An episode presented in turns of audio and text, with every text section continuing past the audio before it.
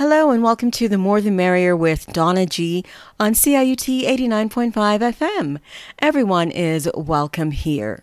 On today's show, I'll be chatting with Bobby Del Rio, who is an actor, writer, and TV host of The Daily Drop. And Bobby and I will be reconnecting after many years of talking on the radio about the impact of the SAG AFTRA and the Writers Guild of America strike, the impact it's having on his business in LA, and the work that his friends are doing. And then I'll be airing a YouTube segment that is presented by Brickyard. It features the godfather of Canadian spoken word, Dwayne Morgan. It's a full show, so let's get things started. Curated by the people, for the people. CIUT 89.5 FM is the sound of your city. You're listening to The More the Merrier with Donna G. Joining me now is Bobby Del Rio, aka Bob Man and I met Bobby years ago when he had a play. I forgot the name of the play, but it was in your kitchen, I believe. Uh, yeah, uh, anyway, welcome, welcome, Bobby. welcome back to Thank my you. show. So yeah, it was in my it... stage manager's apartment. Yeah, okay. three plays about Toronto theater in 2009. I remember. Yeah. Yeah, and uh, a sold out show because it was yep. a tiny space, but sold yep. out is sold out and it's so interesting um, to see your growth and also one of the stars of that play um, bahia watson to watch her mm-hmm. growth as oh, well oh, yeah. you know being that was her star. first play that was her very first play yeah and she was outstanding and she's done um, stage and television on, uh, on both sides of the border now you know being on star trek and incredible um, but bobby I've seen your work as an actor, as a producer.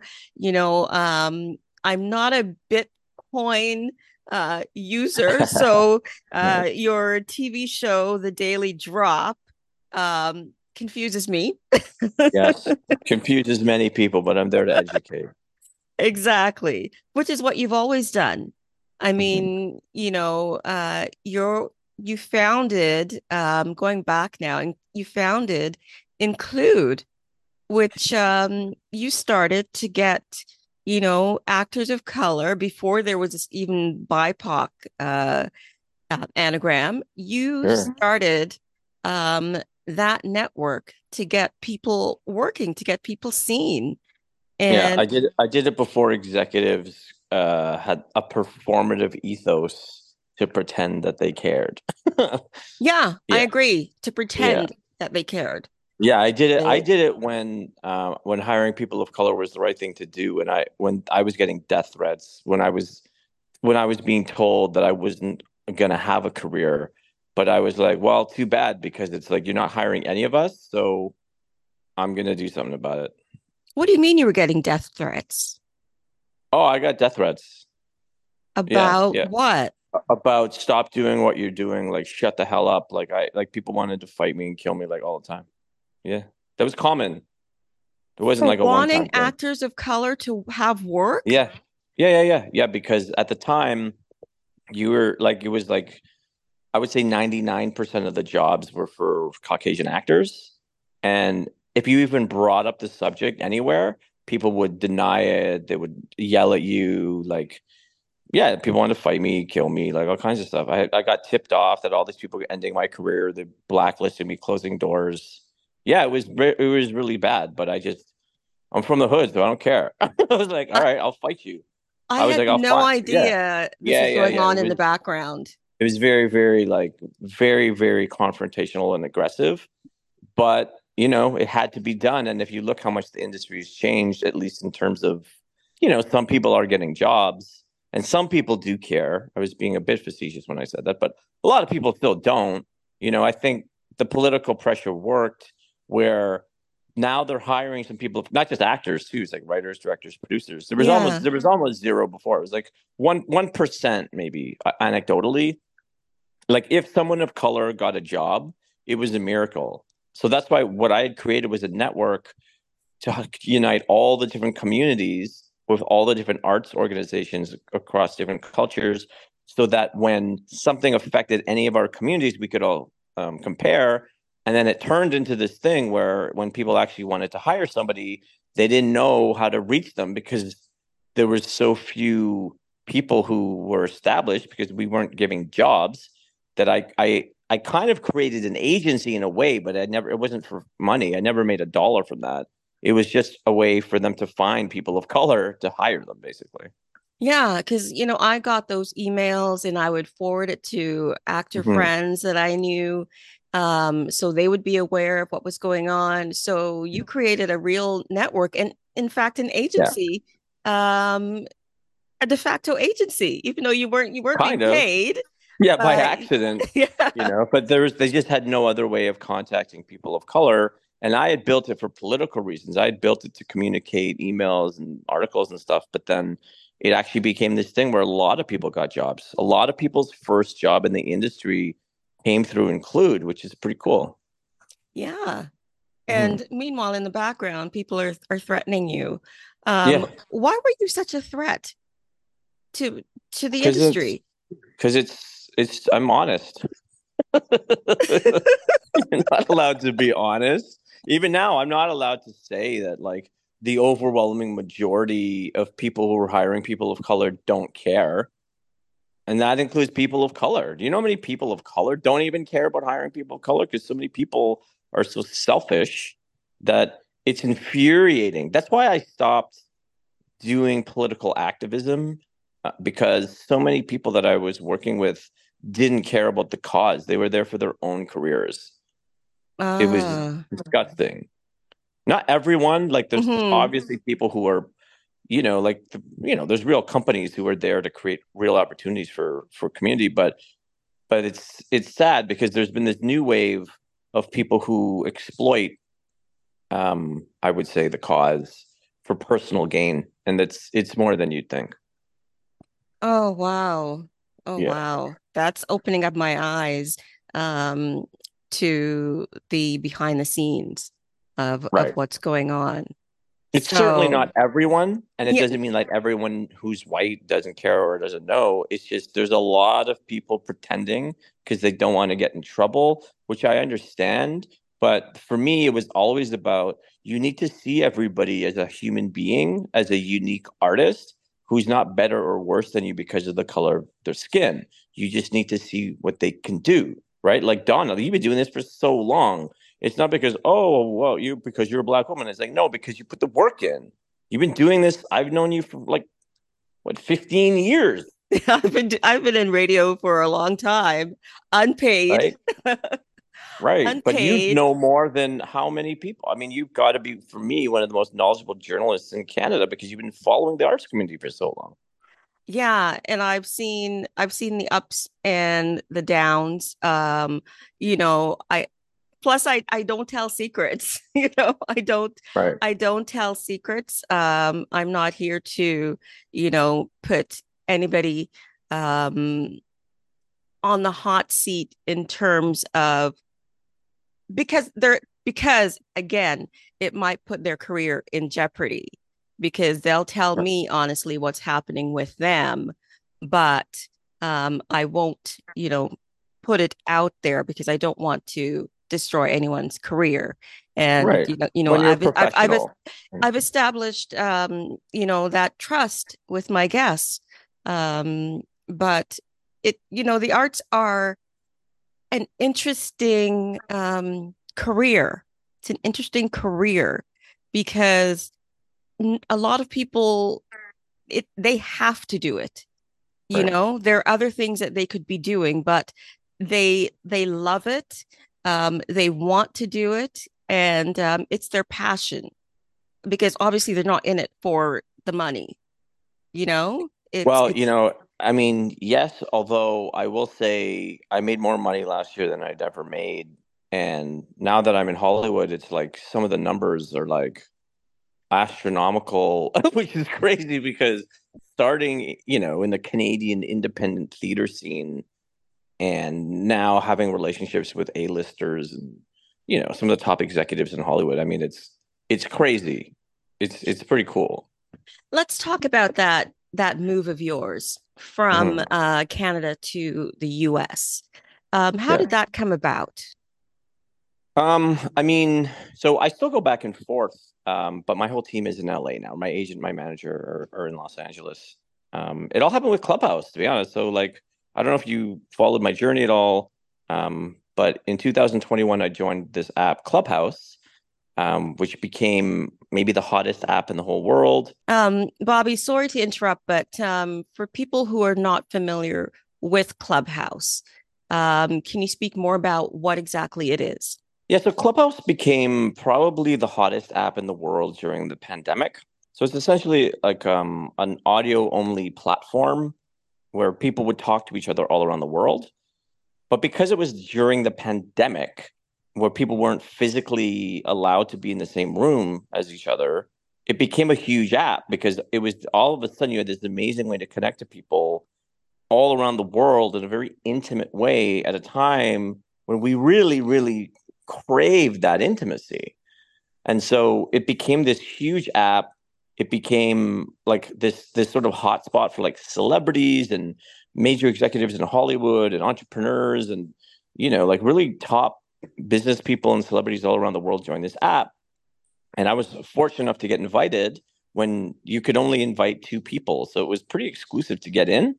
And then I just met all these celebrities and Hollywood executives and entrepreneurs. And then I, I became one of the top personalities on the app out of 10 million users, which wow. was insane. Yeah, it was crazy. And I, I, I became, in a way, like the face of Hollywood because I'd go into all these rooms and people would start calling me Bobby Del Rio, the Hollywood superstar, which was insane because I'd never even been to LA.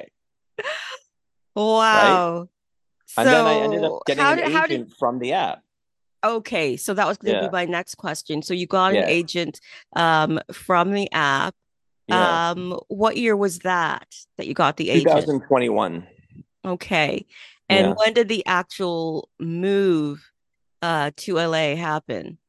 Well, it's like I'm still going back and forth, right? So I could be here full time now. I've been in LA for the last four months, and uh, like I said, my team is here, my agent is here, my manager is here. Um, but because of the Hollywood strike, um, I'm gonna I'm gonna go back to Canada. Um, I have a I've been offered like a few different projects, like as an actor um, or a television host. So it's about figuring out, okay, what am I allowed to do? What am I not allowed to do? I can still do journalism. Um, so I've been offered season two of my crypto show, essentially reporting on crypto and blockchain technology. Um, and then there's Canadian work available, which obviously isn't um, part of SAG. Um, so yeah, basically you can't do American work. Um, or if they're if they are, sometimes they'll hire like non-union or whatever they're doing uh, I put myself on strike in solidarity with SAG and the WGA. So I'm definitely not taking any American acting or writing jobs until the strike is over, even though technically I'm not SAG or WGA. Um, mm-hmm. But uh, you know, all my all my all my friends now are are like in Hollywood, and everybody's on strike. So I put my strike myself on strike for that work as well. In solidarity. Hundred percent. Yeah. Um, what's it like for them, Bobby? What's what's what what stories are you hearing from them, or what are you seeing? Oh, it's terrible. It's it's first of all for anyone who hasn't been to LA, it's tremendously expensive. It's it's very cool because you have like some of the top people in the whole world in the entertainment space are all here in the same city. So you could like literally go and grab a sandwich and bump into a celebrity. Like it's just that. That's LA. Um, and so it's it's cool, but at the same time, there's so many people in the entertainment industry here, and this strike is affecting everybody. Like I heard, the Los Angeles um, sort of local economy has taken a hit by three billion dollars already because of the strike.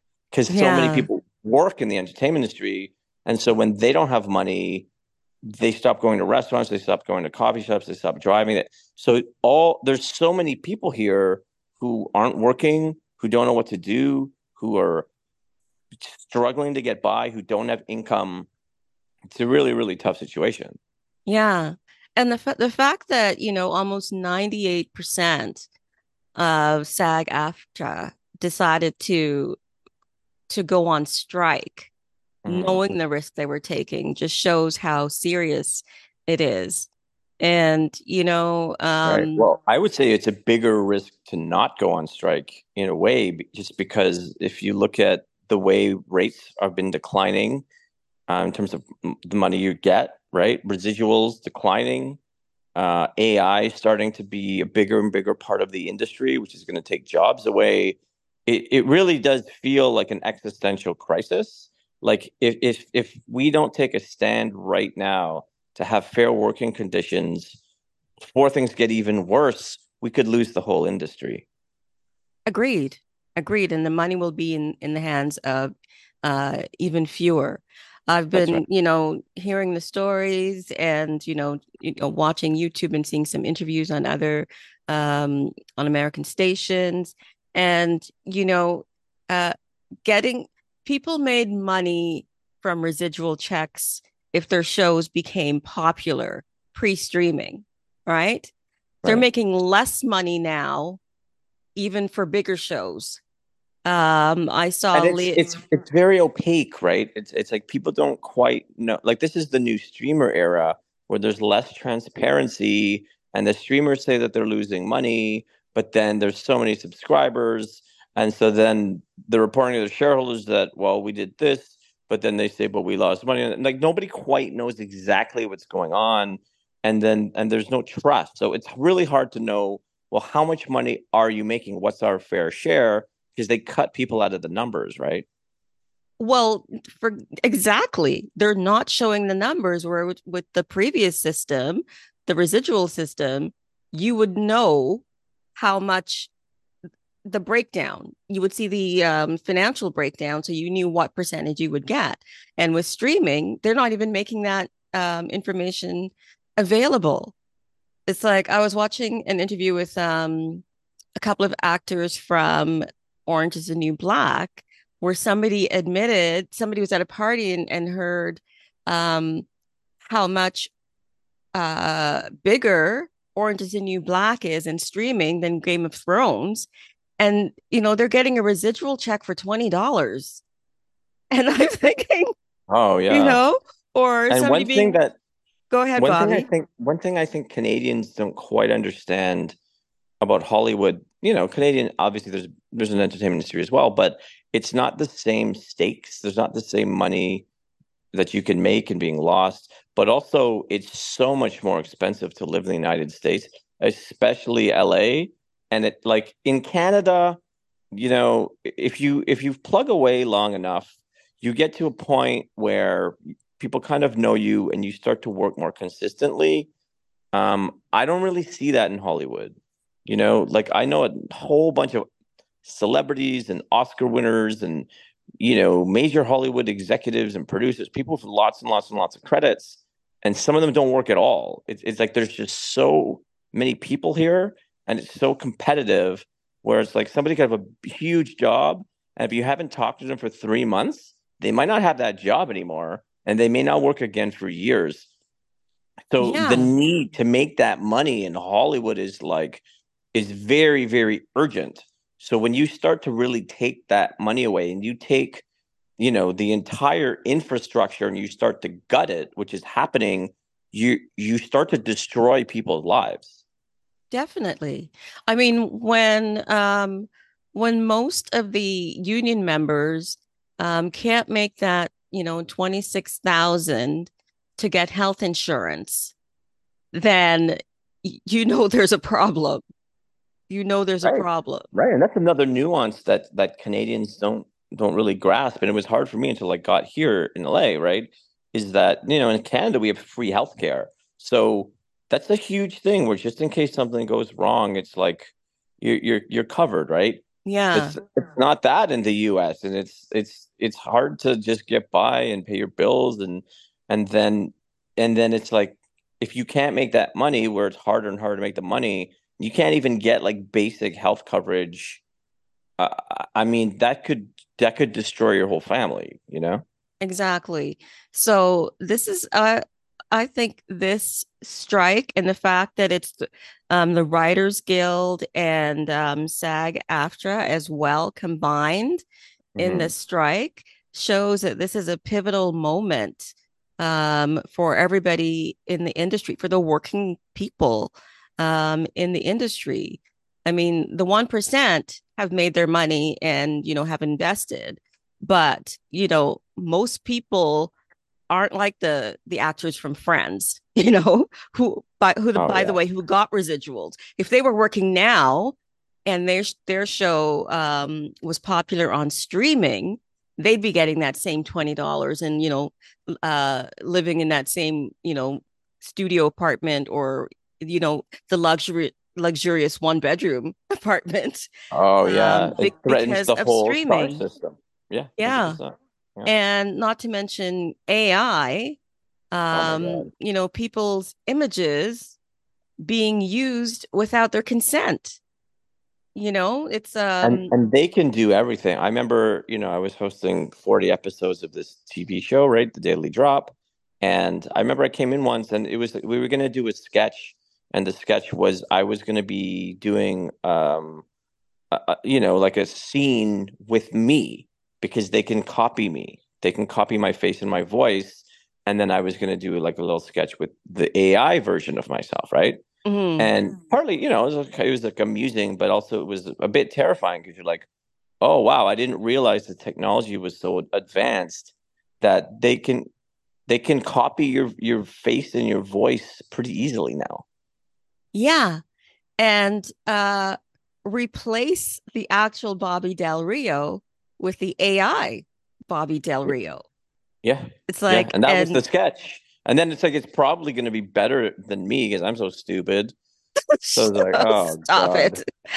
Listen, you don't get to where you are and survive all these years by by being stupid. So come on. But you know, um, I've heard of actors finding out that you know they've been scanned and they find out that their scan has been used for something else that's making millions if not billions for a company and they've seen nothing because um you know because of the, the contract they signed was just for once to be scanned um but it didn't include how often that image could be used and that and is what needs right. to be negotiated as well. And this is a huge, huge point, right? Because um, as the technology gets better, like you'll not, you won't be able to tell the difference between an actor being filmed and they're an AI version of them. And then also, generative AI is going to be able to not only can they write the scripts, which they can do now, and that's only going to get better, they can actually create the finished product from scratch through prompts. So imagine going to like, you know, chat GPT 11 or a competitor or something, and then you punch in, oh, romantic comedy, Halle Berry, you know, at 25 with, you know, Ryan Gosling, you know, with Marilyn Monroe playing the best friend, boop. And then here's a movie in 10 seconds, 90 minutes, go and watch it. Like that's where the technology is heading. How do you compensate people for that? Exactly. And it should be written into the contract as to, you know, the limitations right. of y- you should own yourself. You know, it's like your image should be protected um, as as an as an actor, and um, and what your image can be used for. You should have that power. I mean, you could end up, Bobby, you could end up being in something, you know, some propaganda piece for uh, a political uh, view that you don't espouse. Oh yeah, and and you would have no control over that. And so, people do that. You know, it's funny because on Clubhouse, uh, obviously, I, I became one of the most popular people on the platform, right? And it was actually terrifying because it was it was very competitive and so people would try to destroy me and they would make up rumors and they would they would take characters from one of my movies or plays and say, you know, like if a character was racist, they would say that I'm racist. And it's like, uh, really? 20 years of being an anti-racism political activist didn't teach you what my politics are. But it's it's like people will weaponize anything they can to stop you for their own purposes, right? Mm-hmm. And so as that AI technology improves, like there's stories where people will like pick up the phone and it's the voice of their son, the voice of their mother, and it's so realistic. And they're like, oh my God, like I, I'm in trouble. Send me five thousand dollars. And like, oh my God. And they send the money, and then turns out that's not the relative. It was yeah, AI. I've heard of that. Mm-hmm. And so that's what um that's what the actors and the you know the the stunt people, the voiceovers, the dancers, that's what both unions um, are fighting for. And mm-hmm. I think, we, you know, myself as a consumer of the product, you know, I want them to be paid fairly. I want them to, I want people to own their image, to own themselves. Well, you know? thank you. You know, I think a lot of people don't really care so much and realize that that affects our lives and can destroy us too, right? It's it's like if somebody was to take our voice or our image, pretend they're us. I've had six uh, fake Instagram accounts. My my Instagram account has been cloned six times in the last year of people pretending to be me, and then because I was hosting a crypto television series, they would literally message my friends and be like, "Hey, actually, I'm also selling crypto, and you know, you should buy through me." And then all these people started messaging me like, "Are you trying to sell me crypto?" I was like, "No." And but some of my friends didn't know, and they were literally said they were talking to them for like a week, and then didn't realize it was me until I posted, um, "Hey, that's not me. That's a fake Instagram." They're like, "What?" Wow. Like that's how destructive this stuff can be. And for those of us who have a pretty pretty good media profile, you know, you if you successfully can pretend you're one of us, you, you could do a lot of damage to our personal lives definitely and um, you know you you can you um, have the luxury of being able to to come back to canada and do some work but mm-hmm. your career in the us is at a standstill because um, i know you're in solidarity because of your activism and just because you know you're a good person but all of those people are going to be suffering um, until um, you know the uh, the producers uh, offer something real. And oh yeah. and they can do it because um, what is it? A24 which is an indie company mm-hmm. has agreed to terms um, with uh, with what the unions want so some people are doing some indie work. So if an indie studio like A24 can do it, the larger studios can definitely do it. It's just a matter of greed, in my opinion. Well, well, this is the thing, right? And so I keep hearing, I used to hear, oh, it'll go for a month. Then I heard, oh, September, October. Now I keep hearing next year. This strike's going to go till next year. And it's because what I'm told is that the studios are saving money because they stockpiled a bunch of product and they can they can use the sort of force majeure, you know, this this sort of like extraordinary circumstances clause to get out of all of these deals that they signed that they no longer want. And then they save all this money by firing people by like not hiring artists by not doing show like they save money um essentially by fixing their own mistakes by exploiting legal loopholes right so the reason I think that they haven't come to a fair agreement is that they're saving money by not honoring the contracts that they previously signed. Right. So I, I, that's why, I, yeah. I do wonder though if mm-hmm. any of the states will step up and say, wait a minute, you know, we had this production that was planned for our, you know, for a city in our state. Um, and we're not getting that money now. It's right. like the hotels, as you mentioned, the hotels are not going to be getting that money. The local stores are not going to be getting any of that um, production money. And um, I wonder at what point the states will have to step in and say, you know, work on this. Uh, it, it's, an intelligent it's, point. It's, it's impacting economies. The problem is that um, although I do think that's a brilliant point and, and maybe will be a factor. Um, states and provinces are always competing against each other for tax incentives, right? Like you always saw that in Canada, right? It was like BC and Toronto would go back and forth as to who can give you a better deal. And Yeah. then the Maritimes would get it, and then Saskatchewan. And the US is the same, right? It's like it's you know, it's like they shoot a lot in Georgia or they shoot in Louisiana or they shoot California, New York. Like it's like they're Yeah. competing against each other for the best deal. So I just don't know if this if the states are going to try to undercut each other or if they will, as you say, maybe band together. Be like, hey, like you said you were going to give us this money. Where is it? You need to end this strike. Yeah. Yeah.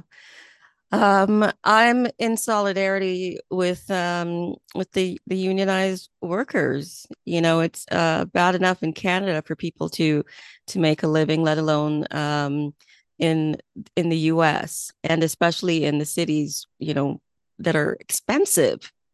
Oh yeah, but people may not realize that this is an international problem too. I was talking to a friend of mine who's one of the top, um, sort of like location services companies in London, England, and you know they do made like all the studios, TV shows, all you know they service them all, and production is down. I talked to her the other day, sixty-seven percent.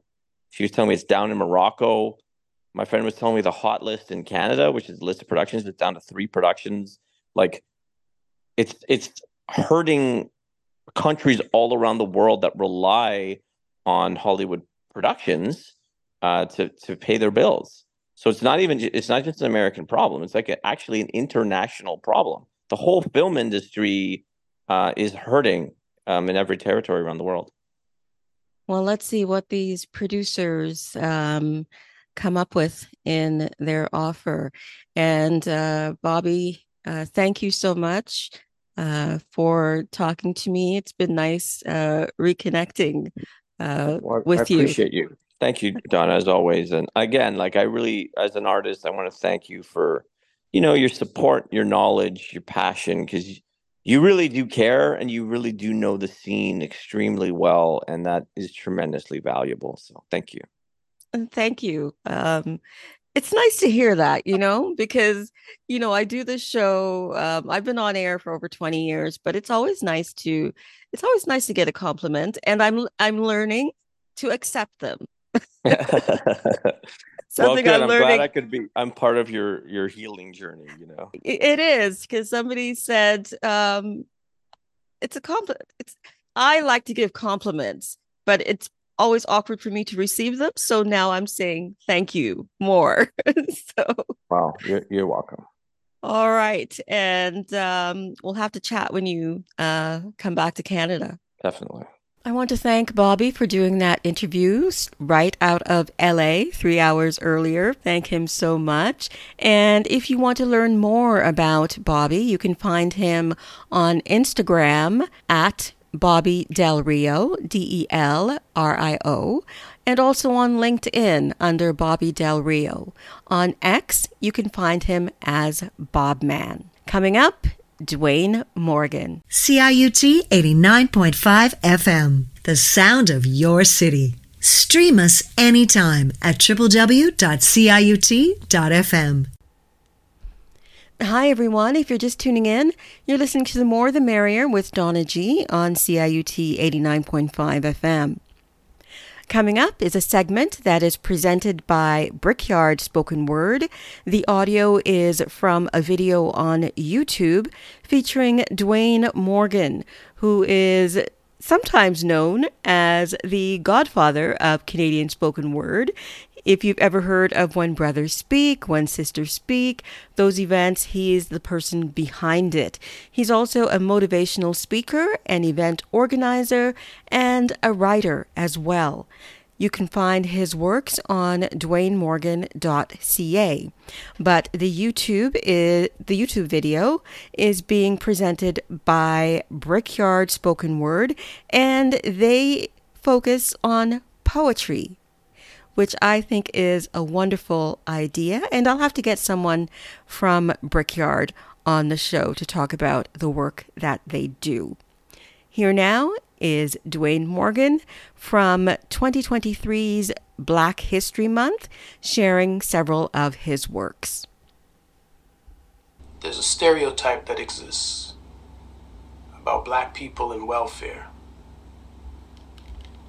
But the truth to that really matters on who's telling the story and why. You see, I've grown up on a continent built on free and cheap labor, seen colonial empires built off of the sweat equity of people we now label as lazy. How does this even make sense? When the world's greatest welfare recipients all live behind a gated fence, and they're all white, still sucking money from the Commonwealth, who have nothing in common with their wealth, ask Canada how much we pay every year for them to have high tea and crumpets. I think it's high time that they stand on their own two feet.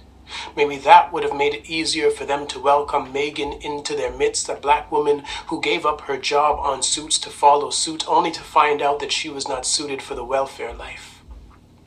Sorry, Harry. You're gonna have to cut the cord and get a real job. Count on a black woman to stir the pot. They're probably actually used to that. I mean, black does go with everything, and we have been accessories for generations butlers, wet nurses, maids. Imagine pulling up a seat at a table your kind usually only cleans and serves. Imagine the things seen and heard. Imagine the ways people try to watch their actions and their words, and the minute you advocate for yourself, you get called out for being out of turn. This is what happens when we are welcomed into environments where we are tolerated but unwanted, forced to mix like water with oil, forgetting that we are a people who have never needed crowns to remind us that we are royal. Thank you. Uh, I'm going to go digging in the crates uh, for this next piece that I'm going to share with you. This poem uh, was written 20 years ago, and um, it's amazing that uh, people still ask to, to hear it and that I still get to uh, share it. So let's get into it. As men, many of us tend not to see women as complete human beings, so instead we break them down into parts, using Barbie doll images to determine who and what women really are. And we've gone so far that we've made some women hate themselves. Dark skin still isn't right. There are products on store shelves to make dark skin light, for the closer it gets to white, the greater the chance that she might get a blind. Instead of fixating on her skin color, she can worry about her cup size. Because as men, we have some women staring at their chest, not satisfied with the size of their breast, taking matters into their own hands, resorting to surgical implants, watching as their cup size grows. Young children are being born fed on hormones laced with silicone as our misogyny condones us being anti women. Because we don't love women, we just love some parts of women but the sum of her parts is her essence.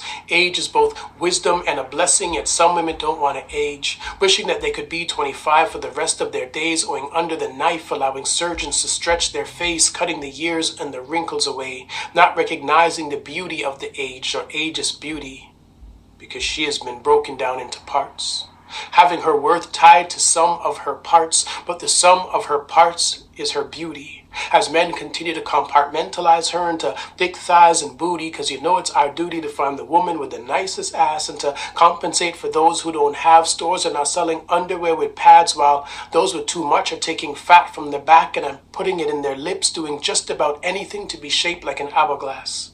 Skinny girls have eating disorders, thinking that they're fat, while big girls are on diets trying to look like that, and it would appear to me as though women have gone mad trying to live up to these standards as we as men set but could never pass. So she tries to pass by introducing him to her soul, but his sole thought is that her soul is just a hole, so he loves her for her hole and he thinks she's just a hole. He forgets about her soul and judges her by her hole, but men, we've got to love her as a whole. We've got to love her wholeheartedly holistically. We have got to love she who holds the mystery to carry we to life. We have got to love her not by our standard, but by God's standard of perfection. She is deserving of love, respect, and affection as is. The gods made no mistakes when they created their kids. We have to recognize that every woman is a star who needs to be loved for who she is and for the sum of all her parts. Thank you. So I have a, a daughter who is now in grade 10. and she's always letting me know about things that are happening, you know, in her life, in her world, what happens at school and stuff. And this is uh, great intel for whatever it is that uh, you know I want to try to write and explore. So, from some of that, um, back when she was maybe in grade six or seven, came this poem. When my daughter told me that she was being teased by one of the boys in her class, I couldn't help but laugh, knowing that he had picked the wrong one. A girl with a razor sharp tongue who would sharpen her edges on a fragile ego just for fun, if provoked. I let her know that the next time he loses his mind, simply tell him you're only doing that because you like me, but say it when he's with his friends. Watch him shrivel up like the wicked witch of the West because the worst thing for a boy is to be caught having emotions that aren't anger or aggression, to be forced to be held accountable for his actions and intentions, and who's teaching the boys that no means no? Not maybe. Not maybe she didn't mean it. Not maybe I should try again later. Until such time that boys no longer feel a sense of entitlement simply because of how they were born, I will continue to be a thorn in their sides, a parenting vigilante, okay with Me Too as a movement, but not wanting it to be a part of another generation's reality. So I've given her permission to snap at any boy who thinks that snapping bra straps is cute, to clap back at anyone who gets confused, thinking that they can touch without permission or invitation. And who's teaching the boys that their unsolicited opinions are okay? Until such time that things change, I will continue to teach her to be careful, know where the exits are, yell fire instead of rape, watch your drinks, travel in groups until such time that boys will be boys ceases to be used as an excuse. Freeing them from taking responsibility, I will continue to question who do these boys become when they are taught that it is taboo to love, to like, to feel? Every three days across this land, a woman or a girl is killed 90% of the times at the hands of men. Who's raising the boys who grow up to be them? Who's teaching the boys that rejection is just another part of life? until such time that missing a shot with a girl is treated with the same nonchalance as missing a shot in a game, I will continue to teach her that pain doesn't mean I like you, and to be wary of predators, cloaked in affection because there are some who will seek to build themselves up using the broken pieces of your self esteem pieces broken by their very own hands, who's teaching the boys not to use their words, to have expectations for the bodies of others that they would never accept for their own, to act as though they are owed simply because they were born male with no other virtues. Have you ever questioned who's teaching the boys? Yeah, I get it. Me too. Thank y'all very much. So I hope that you are enjoying the set so far that I've decided to um, share with y'all.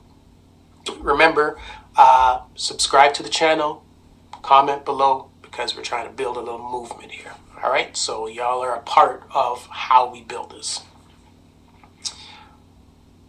Why are the black poets so aggressive and always talking about race? Even here, under the facade of a safe space, it happens. Passion mistaken for aggression, it seems as though every time we strive to be great, we are broken down to nothing but our race. Mario Balotelli. Where do you call home when you have received no acceptance in the only place you have ever known? You proudly wear an Italian flag that others wish they could pull from your chest, and while it says Balotelli on your jersey, they have called you King Kong dehumanized you with no red cards, treated you like a blackhead on the face of the beautiful game, thrown bananas at you as you have walked onto the field. It is amazing how alone one can feel on a pitch full of men. If only I could win enough, score enough, maybe I could outrun my skin, but no, Mario. At some point, we have to stop running when the issue isn't us. Stop shifting to fit into boxes when we were born enough.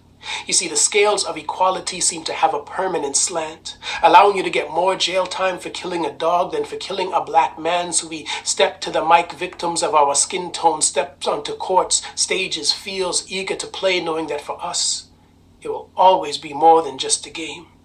Fact. White athletes are praised for their hard work, discipline, and knowledge of the game. Fact.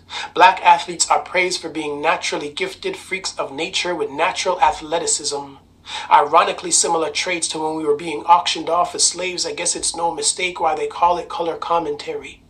As Serena's body is ripped apart, scrutinized more than her skills, her dominance, not tied to decades of discipline and devotion, but to being masculine and aggressive. A double fault for the masses who believe there is only one mold for what a woman should look and seem, seem like.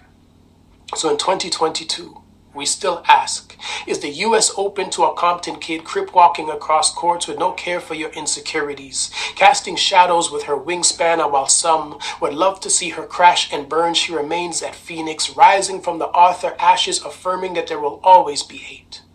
But never let that stop you from striving to be great. No matter your talent or your job, you can be that tiger, mastering courses you were never meant to play on. So, for the Jamaican immigrant suspended from school for being too loud, for the poet accused of being aggressive when they step in front of a crowd, release that aggression like a Serena Williams serve at an open mic or grand slam without ever giving a damn for what anyone has to say. Because these odds are stacked against us, but we still show up to play. So I'm winding down the set. I'm going to try to squeeze in two more poems for you. Uh, once again, my name is Dwayne Morgan, and so grateful for this opportunity to be able to share some of my work with you. Uh, again, going back to my daughter when she was much younger, and we were reading bedtime stories. I wasn't really a big fan of a lot of the messaging in the stories that um, in the books that that she had. So I had to create my own, and it went like this. I look forward to bedtime I let her choose whatever story she wants to read, and then I wait to see what adventures we find. Time after time, I've come to realize that there are dangers lurking on bookshelves, words and sentences used to affirm the imaginations of boys while leaving girls to wonder if they're good enough to find their prince. And to think that we socialize girls to find their prince charming while never teaching boys how to be charming. I find this alarming. So allow me to tell you some things that these books refuse to in this life. You had better learn how to take care of yourself. There is no man coming to save you, but one who will always have your back. As a matter of fact, the man that you choose to love might end up being the one that you need to be protected from. As a matter of fact, your knight in shining armor might come riding in in a plaid shirt, stilettos, or both. Who knows? Keep your options open as a matter of fact. You might even end up alone, and that is also okay. Because there's no reason to believe that you don't already have everything that you need and that some man is going to come and magically make you complete when you are far from a damsel in distress. Look at this world that we live in. If there's anyone that needs saving, it's probably men. So don't just spend your days only fantasizing about a wedding when there's so much adventure to be had. You can be an astronaut and fly to the moon. You can be an animator who invents cartoons. You can be a chemist or a mechanical engineer. You can be a makeup artist, help people style their hair. You can be anything that you want under the sun. But always remember that if a frog comes up to you and asks for a kiss, the first thing you should do is run because playing princesses is cool, but there's no reason to believe that your self worth should be tied to the views of one who sees you as more destined for the sidelines and being in the game. I don't work this hard for you to not slay. So, for every young girl who dreams big dreams, who wants to do things this world has never seen, you go, girl. Show off your magic. Be awesome. Make it a habit. Don't sit and be silent. Raise your voice and make noise. Embrace your imagination and leave the fairy tales to the boys. So I'm going to uh, close out the set on this note. This is the um, title poem from one of the books that I put out um, in the pandemic. During the pre movie conversations, one of my friends mentioned that she almost canceled because her cramps were so bad. Just like that, the conversation seemed to become damp and heavy, almost as though an unexpected menstruation cloud had formed over our sunny celebration. Information shared with nonchalance had some up in their arms feeling uneasy with the natural processes of womanhood, and the irony was the ease with which we proceeded to watch the blood and gore in John Wick 3 while struggling with the reality of a woman bleeding in real life. Like a hand just got cut off, and we didn't even blink. But to think that there could be blood in this room sent some to the brink of insanity, yet many of us have played rhythm method Russian roulette, spending weeks praying that she gets it, then having the nerve to be upset that she's bleeding. as though that blood weren't the blessing that we were praying for, as though her egg weren't the sacrificial lamb, saving us from becoming dads, letting us off the hook. Look, I have cut my finger while trying to cook and almost fainted. Struggled to wash the blood away and put a band aid on, and there are some of us who struggle just seeing a tampon box. I once gashed my knee and took two days off the pain, making it hard for me to walk, and then in waltz women on crimson carpets, always showing off, bleeding for a week and still showing up, alive and smiling. What magic is she made of?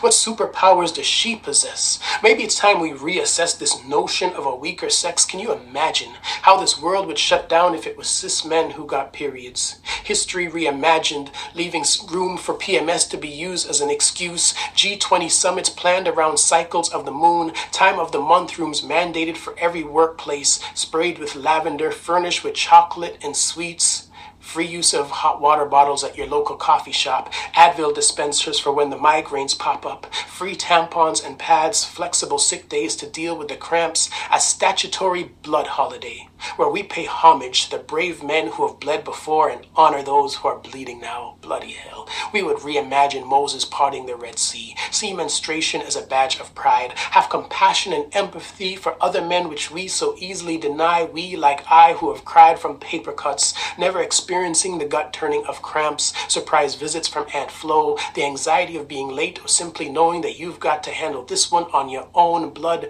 will be spilled, and you will live to tell the tale that most of us are too weak to even imagine. We will watch our heroes on the big screen, but it is our heroines who bleed, kick ass, take names, adjust their capes, then wait for their next battle to take place. Real life Avengers with no infinity stones, years away from their endgame, but monthly making us marvel, and that is the truth as I see it. Period. Thank you all very much. My name is Dwayne Morgan. Peace, y'all. Thank you all so much for staying with me for the hour. Hope you enjoyed the show. If you have any comments, suggestions, ideas for the show, please get in touch with me at TMTM with Donna G on Facebook and Instagram. Or you can find me at www.ciut.fm. Click Sundays, 1 to 2 p.m. All my contact details are there. Before I leave, I want to play a track by DeBee Young. I often play DeBee on this show, but this track in particular, I wanted to play um, just, you know, in reference to what Dwayne talked about about uh, bleeding and menstruation. The track you're going to hear is called Bloodclaat. And I'm playing this because it was only on August 7th of 2023 that testing was done on menstrual products using blood for the very first time. That's correct. That blue liquid that we've all been seeing in the commercials um, is not an accurate depiction of what the product actually does. The products actually does and the study was published in the BMJ Sexual and Reproductive Health on the 7th of August 2023. Keep that in mind as we consider the stigma against people who bleed. Here now is Bloodclaat, and I'll be back next week with another show for you.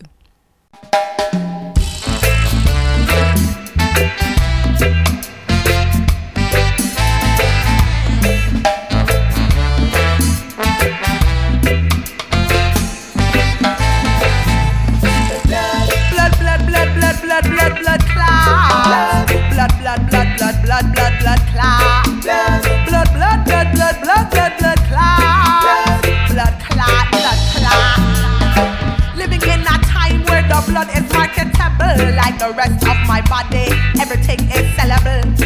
Toxic shock syndrome, a Procter Gamble, chlorine bleach pad, some blood me no have.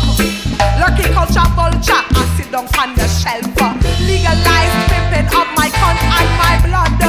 With or without applicator, with or without wings. Brands ABC or you don't give a blood clot about me. You ever notice see them on TV? Kotex Tampax always or maxi. Them no use red or blue, them use instead. And I wondering from where the shape around my cunt came up. Like a covert operation, more than half the population bleed. We used to have knock, knock, knock, knock blood ritual where women come together and bleed in the land. But now the blood now flow, where did the rituals go? I manufacture chain designed to keep me in a chain. I bleed, I bleed, I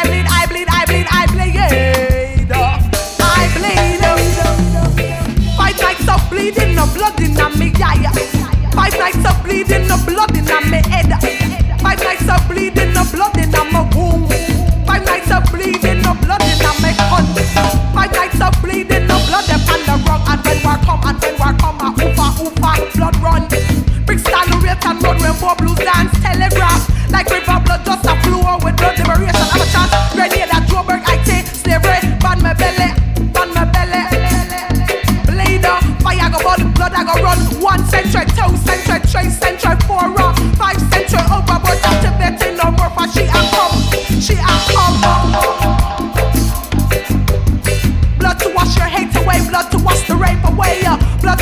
same away blood to